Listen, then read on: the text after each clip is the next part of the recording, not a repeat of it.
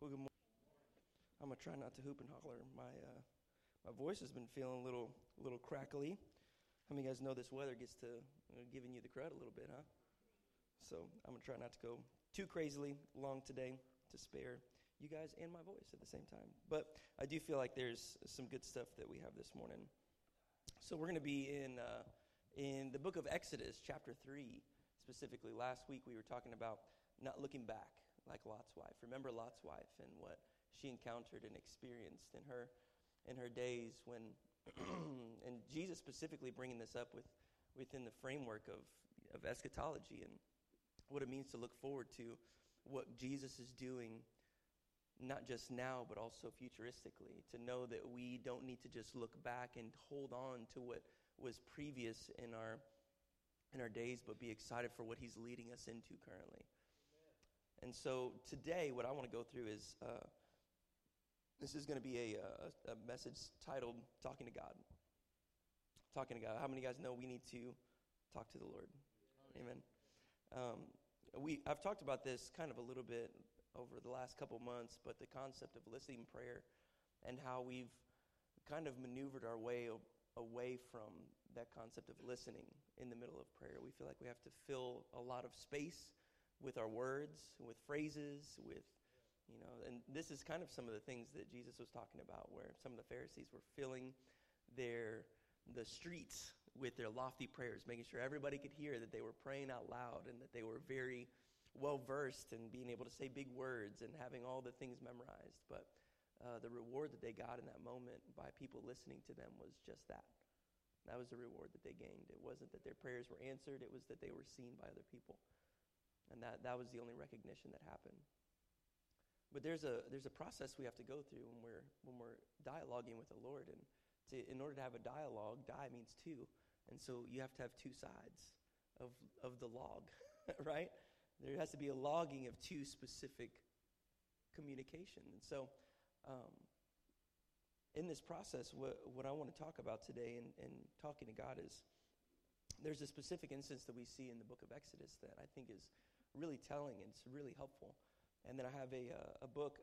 Danielle and I went to a couple of thrift stores yesterday, and we went to a flea market, and I walked into one of the sections, and they had a bunch of books that were there. And Pastor Ken knows my affinity and my love for books, and my wife also very well is aware of my enjoyment for books. As usually when the Amazon guy comes to the door, you could bet that it's either Danielle or her mom ordering some kind of item or product. There's typically that's it. But then when you see one that's a little bit more smaller and like a square or rectangular, that one's for me, and that's books. And so typically when I order books, an occasional electronic device or something like that. But for the most part, my purchases are books or they're just digital books. And so I love looking at books. And so I went over to this booth and was kind of looking through some of the stuff that they had there. And I love C.S. Lewis. How many of you guys have ever read anything by C.S. Lewis? C.S. Lewis is great. Oh, yeah. He has actually one book that we use in ministry school here called Mere Christianity. Fantastic book. Great for just pulling in philosophy of Christianity.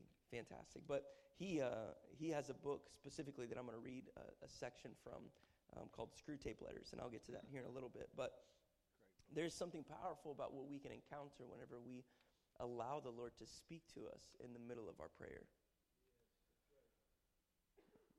I've mentioned the story before, but there's a guy named Tim Mackie. He's the guy that has one of the co-founders of the Bible Project. If you're familiar with that ministry on YouTube, they visually display passages of Scripture.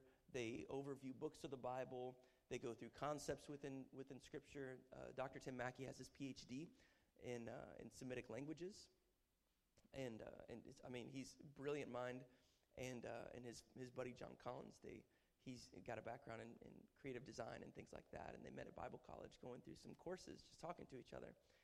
And Tim was telling a story about how he felt like he was kind of lopsided, that he had one arm that was really strong, figuratively, and another one that was super weak and feeble.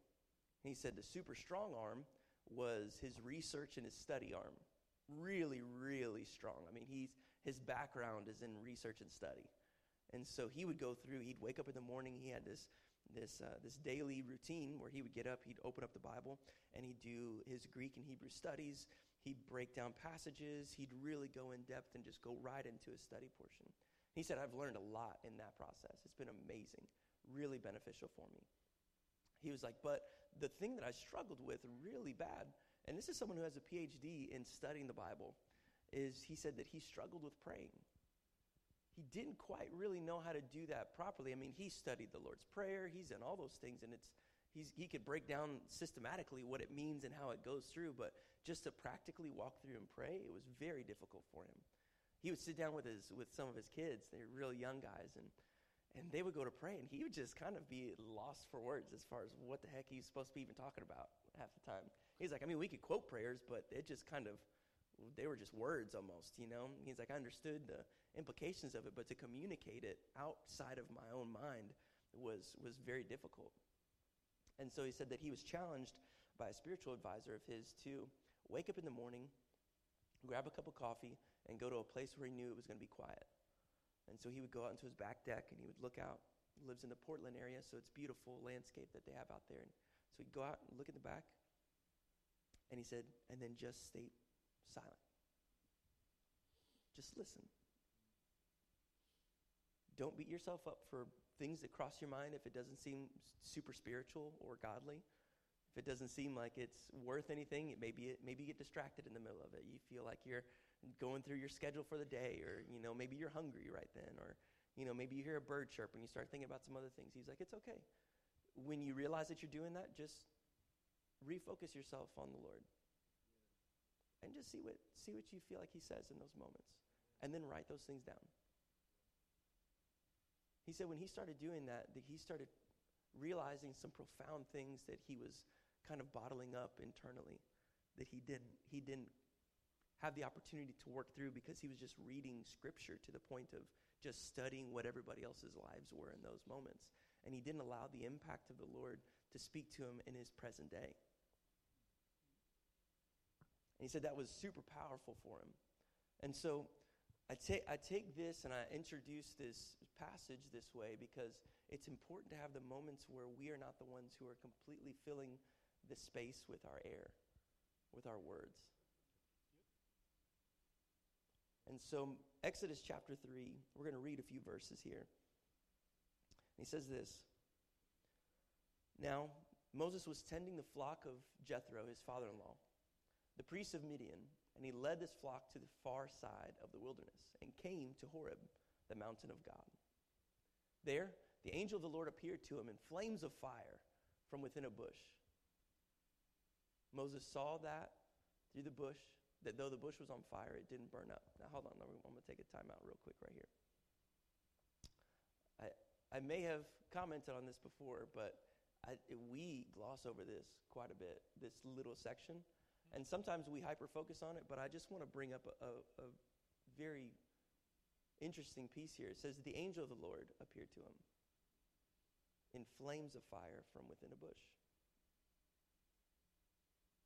We miss the fact that it's the angel of the Lord right here. Sometimes we feel like the Lord was in the bush and was burning it up. Sometimes we feel like it was just a phenomenon that was happening. But right here in Scripture, the angel of the Lord appeared to him in flames of fire from within the bush. The angel of the Lord. You see a lot of times that when there's a really significant moment that has happened, especially in Scripture, you see this in various ways. You see that the depiction of fire is mentioned. Dr. Randy Clark has a book called Open Heaven, and fantastic book.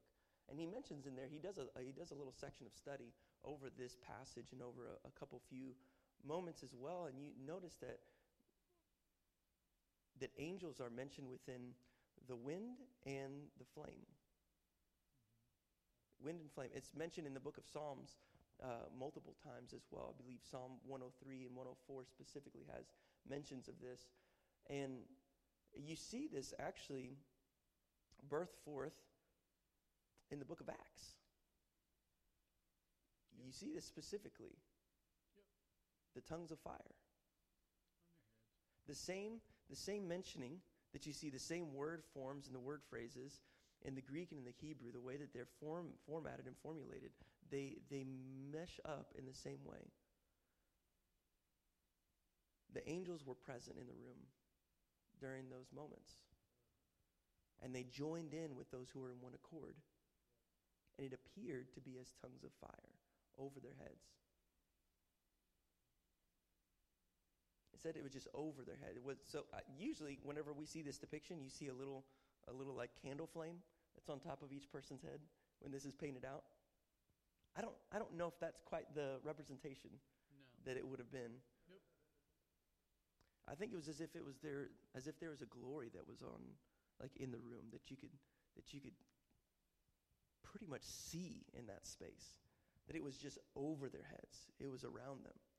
It was something that was noticed. It was felt. Could have been a bright light. Could have been something that was like that, but they were tongues. It was intense. It was an intensified moment.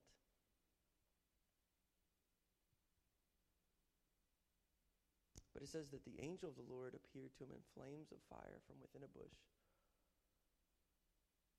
Moses saw that. Though the bush was on fire, it did not burn up. So Moses thought, I will go over and see this strange sight. Why the bush does not burn up? When the Lord saw that he had gone over to look, God called to him from within the bush, Moses, Moses.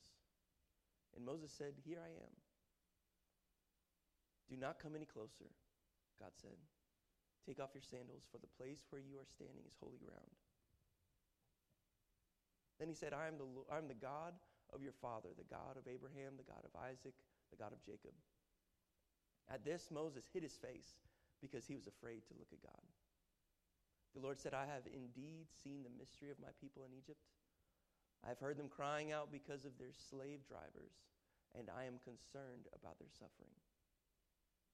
So I have come down to rescue them from the hand of the Egyptians and to bring them up out of the land into a good and spacious land, a land flowing with milk and honey, the home of the Canaanites, the Hittites, the Amorites, the Perizzites, Hivites, and the Jebusites.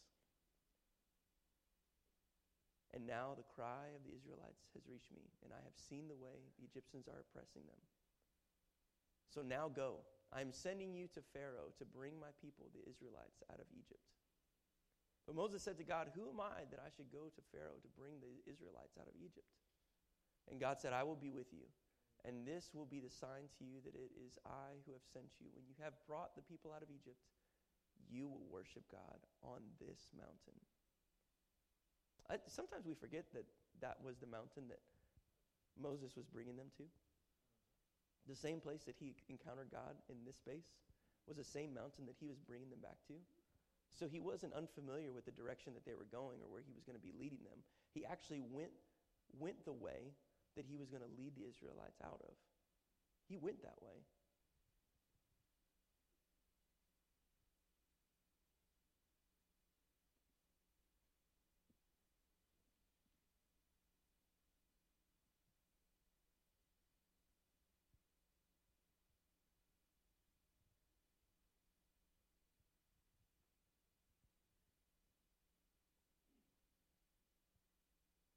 I'm having a bunch of thoughts hit me at the same time in the middle of thinking about that. He went the same way that they were going to go when he led them back. But the way that he was able to get from this mountain to Egypt was not the same way that he was able to bring the Israelites. You think about this? The story never mentions that Moses was stuck trying to get from one side of the Red Sea to the other. Nope. You thought about that? Mm-hmm. When he traveled to go from this location to Egypt, when they were coming, they were stopped and stalemated at the Red Sea, right? Mm-hmm. We know that story when he had all of Israel. He wasn't perplexed as far as like how he needed to get there. The things we did before won't be the things that will get us through in the next season. We cannot look back like Lot's wife at what was before. We need to move forward with where the Lord is leading us now. What was an incredible journey and terrifying at the same time, because he knew he had to go to Egypt, that was not the same way. Even if he crossed the Red Sea on a little boat with his family, he was leading an entire nation. So he couldn't do the journey the exact same way that he did beforehand when he had just his family and they were going to Egypt. He had to do something different. And when he got to the barrier, realizing, holy smokes, I can hear the sound of the chariots approaching quickly. People are losing their noggins right now because of that as well. The Lord is staving off the enemy currently. How are we going to pass this span of sea so that we can go and do what the Lord has asked us to do? It didn't say that Moses already had a plan in place. He had built a ship, taken a while just to make sure that when he went to do that, that they had everything ready to go. He was following the lead of the Lord. Hey, you're the one that told me to do this. And so he stepped out and then saw the Lord do miraculous things. But he had to step out in faith, following and saying, Lord, you were the one that was going to set him free. I can't make plagues happen. I can't be the one that, like, he was so self-conscious about his ability to even speak to Pharaoh that Aaron had to go with him and communicate.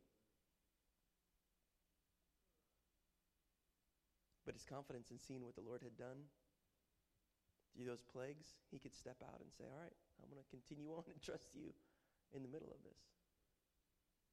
Moses said, suppose I go to the Israelites and say to them, the God of your fathers has sent me to you, and they ask me, what is his name?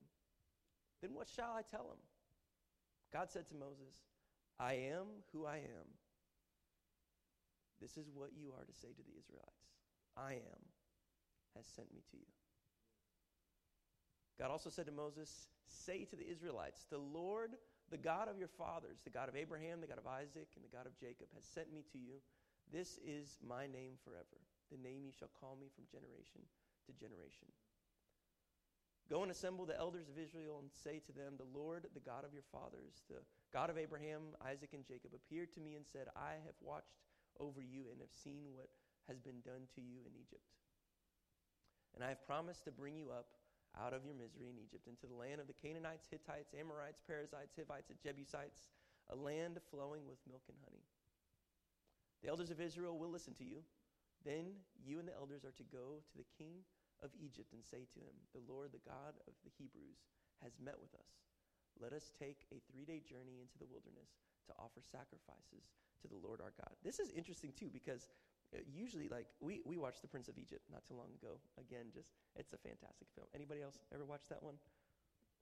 And the cast there, oh my goodness, it's incredible what they've done with that film. But there are some inaccuracies that you see throughout the film, as you would in any kind of things. But one of the things that you notice is if you recall in reading just the previous verse, you see that it wasn't just Moses, as it was depicted in The Prince of Egypt, that showed up. Because every time that Moses was communicating with Pharaoh, it was just him talking. And we know that Aaron was with him. And the Lord just told him, bring the elders also of Israel. So it wasn't just one dude, Moses, walking up and giving the instruction to Pharaoh what the Lord was wanting to do. He actually had a multiplicity of those who were with him. And he said that they would believe him and walk with him. They would see at every twist and turn the things that the Lord was doing, and it would grow them in confidence in the leadership of what the Lord was actually providing for them at the same time too. So let's go to the next verse here. But I know that the king of Egypt will not let you go unless a mighty hand compels him. So I will stretch out my hand and strike the Egyptians with all the wonders that I will perform among them. After that, he will let you go. And I will make the Egyptians favorably disposed towards this people, so that when you leave, you will not go empty-handed.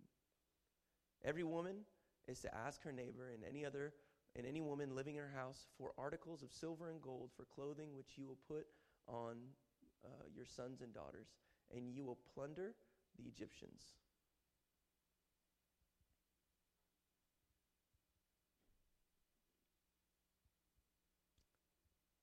This was the conversation that Moses was able to have with God on this mountain. And you see that this was the place and the location that he would go multiple times.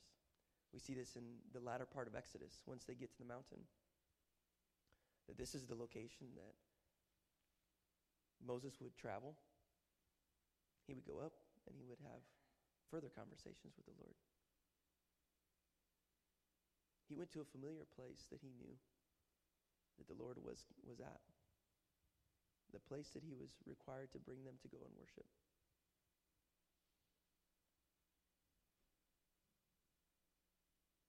You know, if Moses didn't first exit Egypt, go and meet Jethro and marry his daughter and become a shepherd, he would not have found this location. He wouldn't have found this location. He would have been still at Egypt, still as a prince, as a someone who was a part of the system of what was happening over there, unknowingly participating in every single thing that the culture had offered. But he had to go and find out what it meant to live as a shepherd. Shepherds, interestingly, I've been doing a lot of study on shepherds and sheep. Sheep is the foremost mentioned animal in all of Scripture. Mm-hmm. It's mentioned nearly 400 times if you count sheep and flock. So you put those two together so that when they're talking about sheep and in particular, it's mentioned about 400 times. Shepherds are mentioned about 100 times. There are a bunch of warnings that even some of the Old Testament prophets give from the Lord, specifically in Ezekiel. You find this in Jeremiah as well, and in a few other places, but they are very particular about warning those against the inadequacies of false shepherds. Yep. And so this analogy is very prevalent, and the majority of the Mesopotamian culture back in those days, it was very well set to where this was a very popular job that they had. And it kind of was, they were kind of dependent upon shepherds and sheep for their everyday life. Yep. But also it brings you to a place of understanding the leadership and the compassion that one has to have for these animals, because there's a lot of attention that needs to happen with these sheep. They're very fickle in their ability to follow after directions at times. Yeah. It's very difficult for them to stay in one location and to be content much as well. And so the shepherds have to be on guard consistently, and they have to be ones who are attentive to the activity that's going on around them. You see, Jesus gives examples of the lost sheep. And now there's one that wanders, and the shepherd is compassionate enough to want to go after that one lost sheep. Brings him back to the flock. He leaves the 99 to go get the one and comes back. You also see in John 10 that Jesus talks about the good shepherd as far as the sheep that know him, the sheep that know the shepherd, they also know the voice. There's been a lot of studies done and noticed that whenever sheep are used to a specific shepherd, they can all go to a watering hole. They could kind of intermingle with other flocks, other herds, and as the shepherd is ready to leave, the shepherd can call out or has a specific signal that it could give, and his voice would be able to remove all of his sheep from the other flocks that are sitting there at the watering hole. So he could just talk, and he could start moving, and the sheep will then start to follow him. His sheep will. Not the other ones, but his sheep will follow his voice because they know the voice of their shepherd, and they know that that is the one who cares about them intimately, and so if it's time to go, it's time for them to go.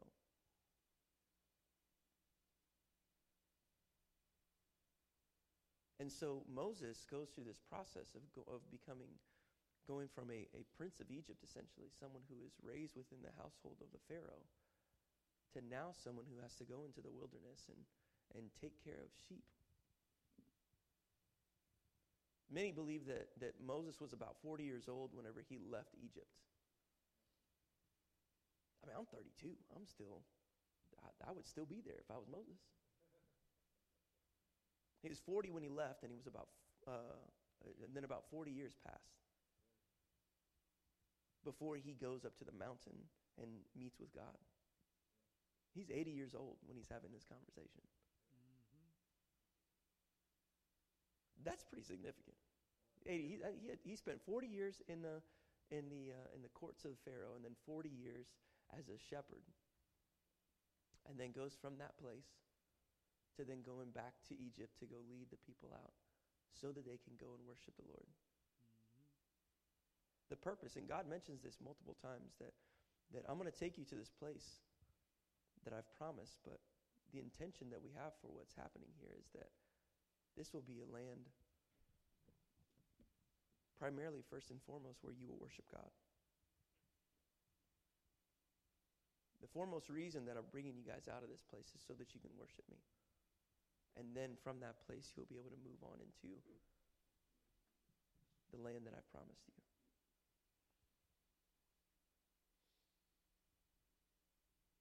And so in talking to God, there's some things that I notice in this passage that I find really impactful for us. The first thing is that Moses was curious. At the very beginning, it says that Moses saw that the bush was burning. Oh, bush was on fire, but it wasn't burning up. It wasn't deteriorating. He was curious. Something about this is interesting, and I'm not used to it. He spent 40 years in the wilderness, 40 years out there as a shepherd. So I'd imagine that if there's a phenomenon that you could see that many people mention where bushes spontaneously combust. Out there, I mean, some of you guys have heard it. Sounds like that study, and maybe you've read up on that a little bit. That's a natural thing that happens out there. Yep. So I can imagine for 40 years him being out there, he's not unfamiliar with this phenomenon. No. But the fact that it was on fire, and then they specifically mentioned that it was on fire, but it wasn't burning. That was what perplexed him. He was like, there's something different about this. Let me go and explore a little bit more. His curiosity led him into a conversation with the Lord. I think we need to get more curious. I need to get more curious a lot of times. It's very easy for me to as firstborn, someone tells me what to do, I'm going to do it. All right, cool. That's going to be what I'm doing. Played sports all throughout high school. Coach tells me do it, I'm going to do it. It's not going to be fun, but I'm going to do it anyway because that's what he told me to do. And I want to make sure that I'm following along with authority, right? Boom, there we go. But it didn't leave a whole lot of room for curiosity in my mind to operate that way. Yep. Today I'm starting to become more curious through some challenging and some pushing and things like that, and it's been great. It's fun to be more curious. You end up sloshing around a little bit more, trying to find your footing, but it's still great to become more curious. And so I think we need to become more curious when we feel like our thoughts are piqued when we see something. I need to think a little bit more about that, not just gloss over and act like this is just another simple thing.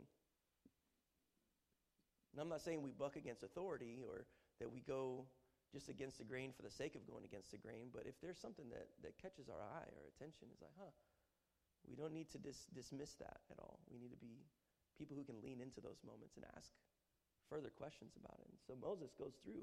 He's like, this is interesting. And as he does it, then the Lord sees that he was curious. He sees that he pursued and he went in. And then the Lord spoke to him in that moment. Again, Moses has been in the wilderness for 40 years. The Israelites were enslaved long before that. Yep. Bushes had been on fire for a while around there in the wilderness. But it was at this moment that he was ready, and his curiosity was just enough to where he was able to go through and say, there's something different about this bush. I need to see it. So when we can say, hey, there's something different about what's going on right now. There's something different about this text, or there's something different about what's happening in my life, or there's something different about something. I need to lean into it and not just treat it as another bush that caught fire. What is it that's happening here? And in that, him and God were able to have a conversation. And the beautiful thing is that Moses displayed inadequacies throughout this conversation. Yep. Throughout the conversation. If you continue on, you realize that he goes and says, God, I can't communicate. You know that I have a stutter. You know that I can't talk good. And he goes, I'm gonna send Aaron. I'm gonna send Aaron with you. Who are you to say? I'm God. I'm the one that made the heavens and the earth. So he was imperfect in the middle of this. It's not because Moses was perfect that he was able to walk in and tell Pharaoh that he needed to set the Israelites free so they can go worship the Lord at the mountain. And so this gives me a lot of hope. I don't know about you guys. This is giving me a lot of hope. Yep. Because it means that I don't have to have the perfect response to the Lord. I don't have to have an adequate reasoning. I mean, I've been doing a lot more marketing stuff lately, and you want to really make sure you say the right thing whenever you're communicating. This is a freedom not to have to worry about having a really polished answer to the Lord.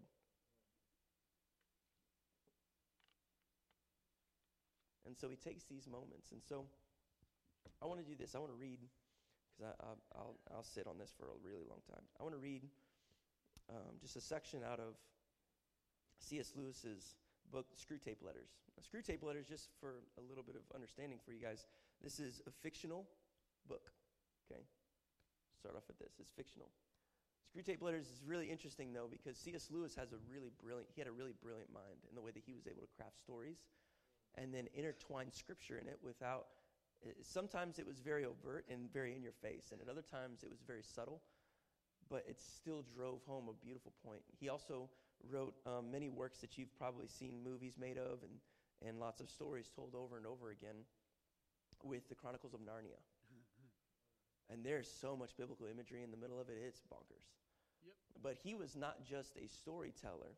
He was also one who wrote apologetically. So he wrote a lot of things to back up and to base scripture and to show people that God is truly God. He did a lot of debating. He was actually an Oxford professor, yeah, I believe. And so what he would do is he would go through and he would debate people who were atheists. Yep. And he would go through and he would walk through and answer questions and combat these ideologies that atheism is the way.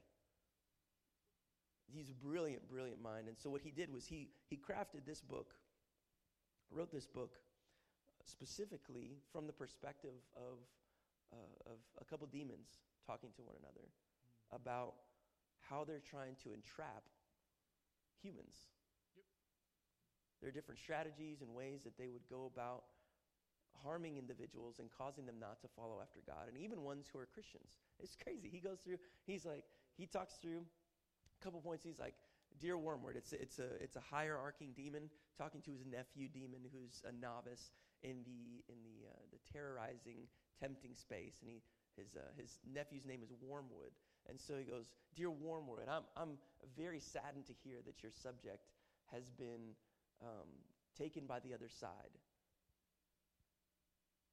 And so they call the enemy what we would call the Lord, yep, in Christianity. So he's like, he's been taken by the enemy. And so they dialogue about ways that they try to detour believers from walking in the fullness of their salvation, from understanding their identity in Christ completely and wholly, and making them very stale in their nature and drawing them further away from their purpose.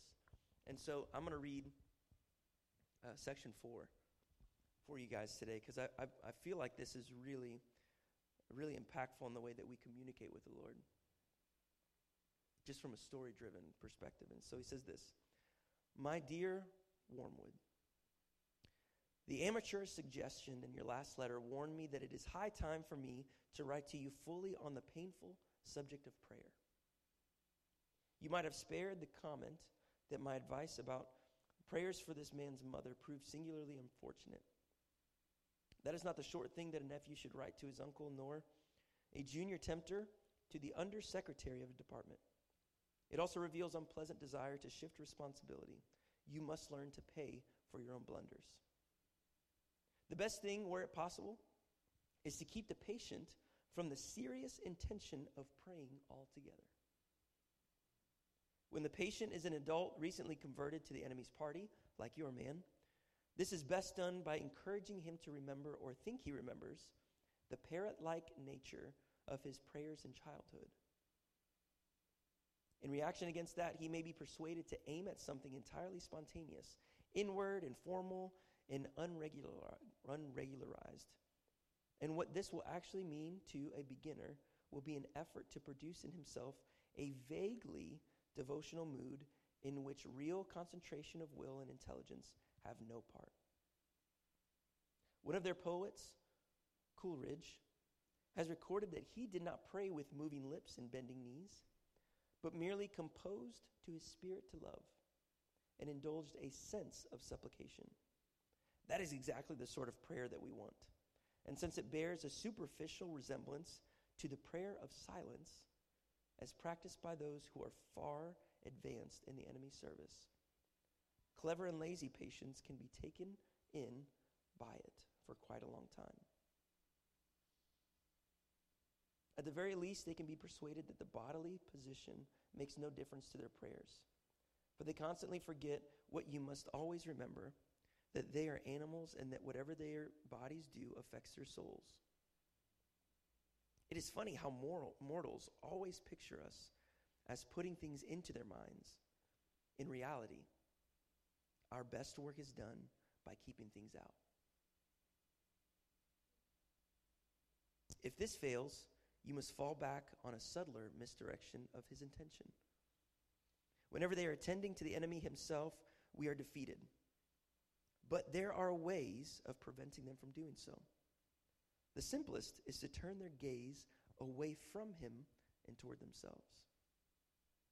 Keep them watching their own minds and trying to produce feelings thereby their actions of their own wills. When they meant to ask him for charity, let them instead start trying to manufacture charitable feelings for themselves and not notice that this is what they're doing.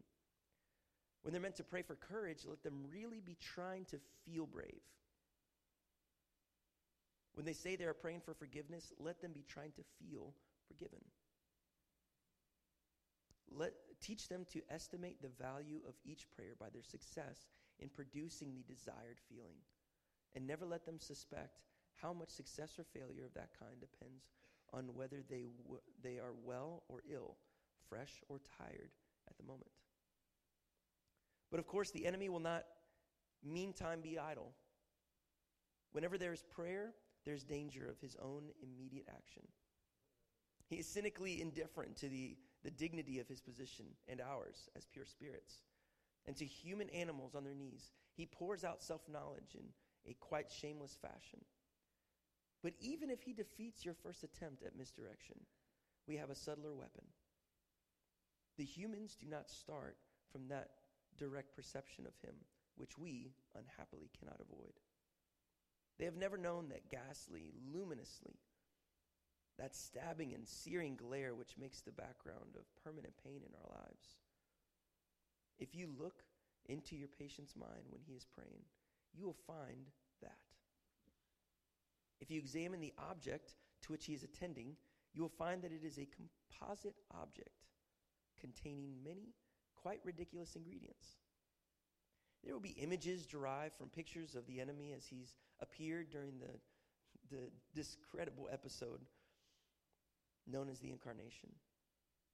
There will be vulgar, perhaps quite savage images associated with the other two persons. There will even be some of his own reverence and of bodily sensations accompanying it, objectified and attributed to the object revered.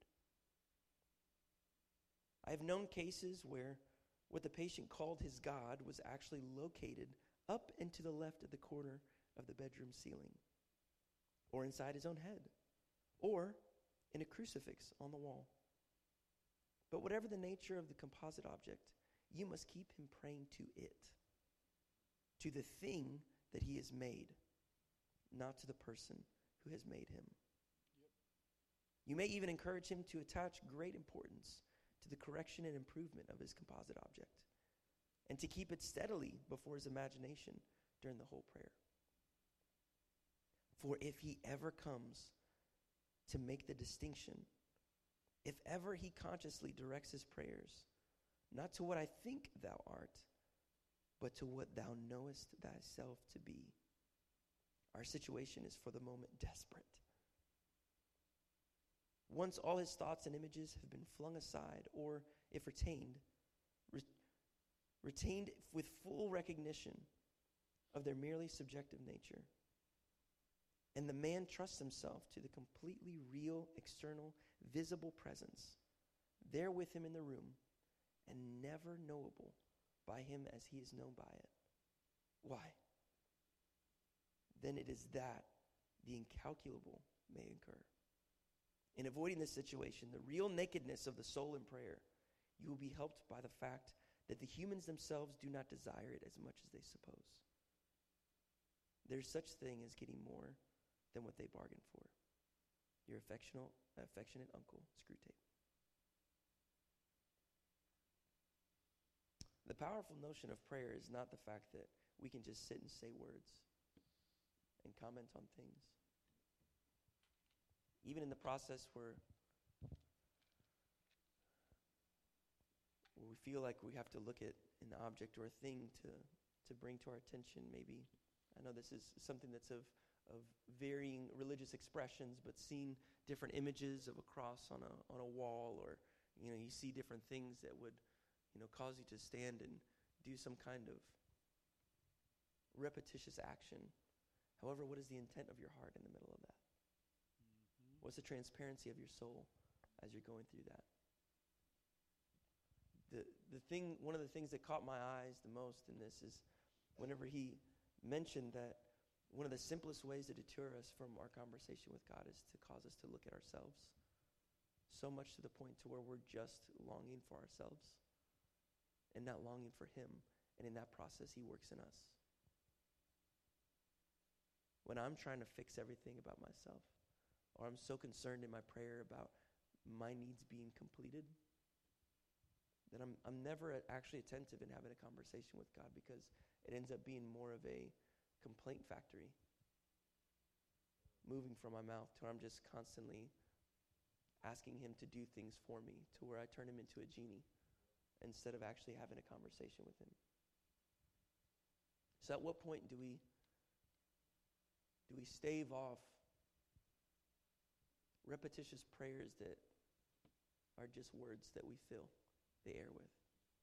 And at what point do we actually mean some of the things that we're actually praying into? That we take time to sit and listen to the Lord, because we know that he actually speaks. We know this, right? The Lord speaks to us. We serve a living God, not one who is dead, and so I believe that he communicates to us consistently.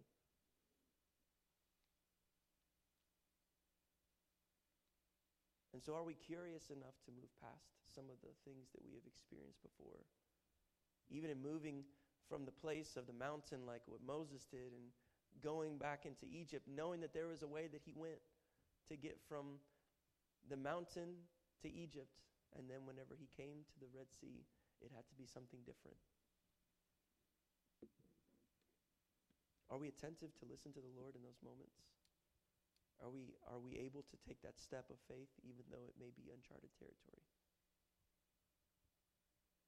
I'm not just saying these words. These are things that I'm processing a lot currently as well. Danielle and I talk about these things often.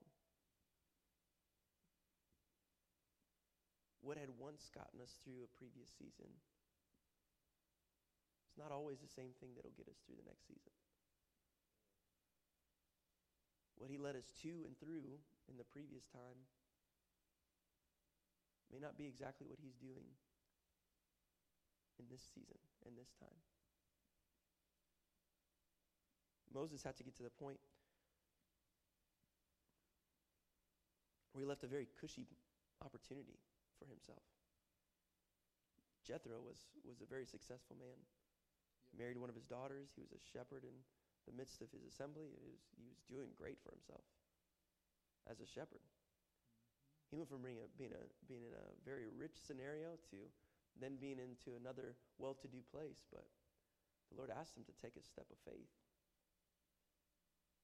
and to even move out of what someone would have said, "You're nuts, dude, from doing what you just did. I don't see this on your life." Same thing with Abraham, right? And he's Abram. Yep. He wasn't a poor dude. Nope. He wasn't without. The Lord asked him to take a step of faith. Step out and do what I'm inviting you into. Would it look like he was crazy? You're going to leave your family like this? You're going to depart from the communal aspect that you had? The Lord has invited me to something else. Can we take that step and say, "Okay, I'll do it. People may think I'm nuts, but I'll do it because this is what you're asking." Moses took that step, went to his wife. "Hey, I know we're living it up in Midian, but we got to go to Egypt." "We have to go where?" "Yep, we're going to Egypt." "Isn't that where your people are?" "Mm-hmm." "Sure enough. And you're going to tell who what?" "Yep, Pharaoh himself." "And you're going to lead all the..." "Mm-hmm. Yeah, we're going to see the whole entire nation come back over to this mountain.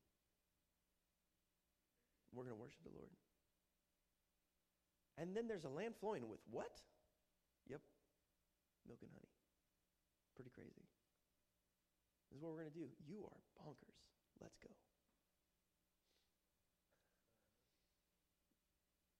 Are we willing to do these things? It's an easy yes when we're sitting here talking with one another. But when he's asking you to do something like that, and you're faced with that, I love that in this letter that Screwtape writes to Wormwood, is that he said that the subtlety of making them feel, this line, I'm going to read this again because it was good. "When they meant to pray for courage, let them really be trying to feel brave." When they're praying for courage, make it where they're actually trying to feel brave. Courage isn't a feeling, it's an action. He was courageous when he did this. It doesn't mean that he was without discomfort. Or he was without maybe even some kind of anxious thought. A courageous act isn't because it's comfortable. It's not called courageous because it's comfortable. It's courageous because it's unnerving. Nearly insane. David stood up to Goliath. Courageous, yeah.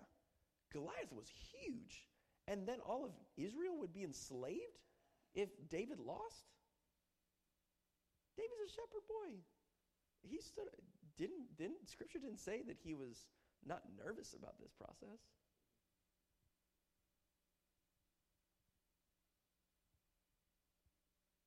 This is something that, because I feel things a lot, and so I need to muster up, my capacities of doing things sometimes, but goodness gracious. Courage is not a feeling, it's a response.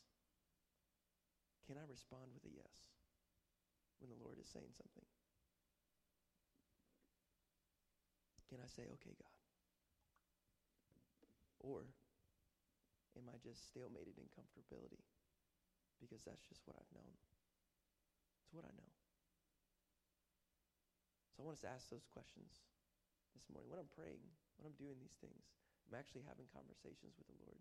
Or is this something that I'm just doing because I'm trying to muster up a feeling instead of just doing what the Lord is asking? Am I curious? Or am I just repeating things? Are my words? Are my words intentional? Or am I checking the box of things that I feel like I should be doing? Routine is not bad. I like routines. Routines are good. But the intentionality inside the routine is also really important. Really, really important. It makes it easier when you're an athlete to practice more when your intention is not, I'm just going to get through this workout. When your intention is, I'm preparing for something that is to come. I'm preparing for a battle that we're going to go against, a different team, a different squad. And so I'm working out with the intention that I'm going to be at peak performance whenever that happens. Whenever I would run lines with my fellow athletes, whenever I was playing football in high school, there was a couple coaches that we had that I thought they were psychotic just about. We would run so much. It was crazy. People would be up-chucking and everything in the middle of each of these times that we were running. And me and a couple of my other friends, we would make a game out of the whole thing. We would run with each other and try to beat each other. And we would get people mad at us because we were some of the younger guys and we were winning sprints. And they're like, you guys are making this worse because we're losing and you guys are winning. We're like, hey, our intention is not just to win in this race. Our intention is so that we can get better, so that we could be up to snuff and up to par whenever it's time for us to compete. I want to do everything I can at the highest capability that I can to make sure that I'm prepared for what the Lord is asking and requiring. And that means that I'm not doing this for myself. I want to make sure I'm in peak performance so that I could run with other horses. Otherwise, I'm going to be the thing that holds a group back. And so I can make a game and run with other people because this is something that we get to do together and not just for myself. So don't be subjected to Wormwood by internally processing every single thing that comes through, focusing prayers too much to self. But be curious and ask the Lord questions and ask him what he's leading you to. He may lead you to do something you've never done before, or he could be leading you to go down a path that you have traveled again, but you're going to approach it in a different way. What is that he's doing right now? We're at a beautiful time where people are thinking about newness and new things and all those things. Resolutions, it's great. This is the time where the most people are at the gym in a year. Everybody's trying to get off that holiday weight. But is the purpose just to get off a little holiday weight, or do you want to be healthy? Is the purpose for sustainability? What is your purpose in what we're pursuing after? Let's stand.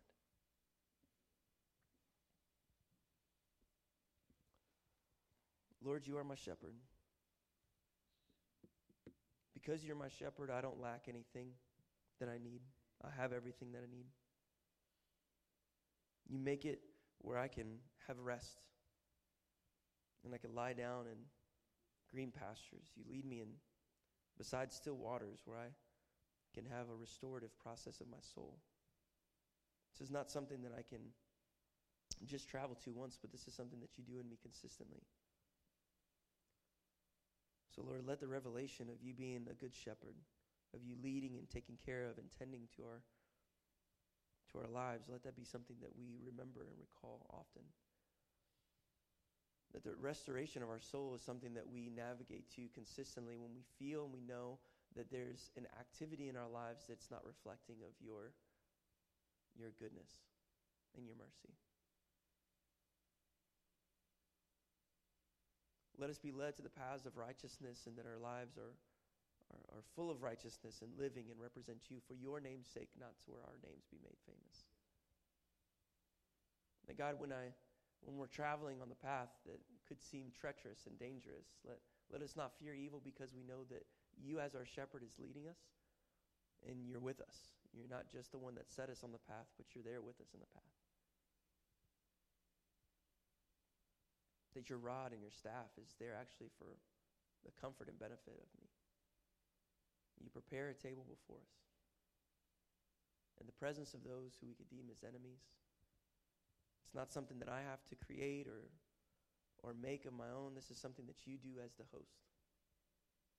And so anoint our heads with oil in these moments so that our cup overflows Let the intentionality of the moment to pay attention to you as our shepherd be the thing that we draw to in those moments. Surely your goodness and mercy will follow me all the days of my life.